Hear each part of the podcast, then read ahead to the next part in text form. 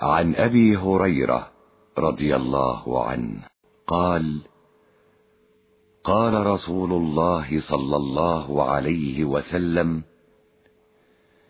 إن الله تعالى طيب لا يقبل إلا طيبا وإن الله أمر المؤمنين بما أمر به المرسلين فقال يا أيها الرسل كلوا من الطيبات واعملوا صالحا.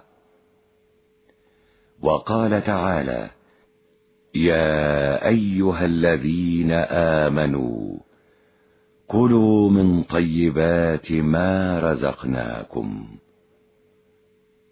ثم ذكر الرجل يطيل السفر أشعث أغبر يمد يديه إلى السماء. يا رب يا رب. ومطعمه حرام ومشربه حرام وملبسه حرام وغذي بالحرام فأنى يستجاب له. رواه مسلم.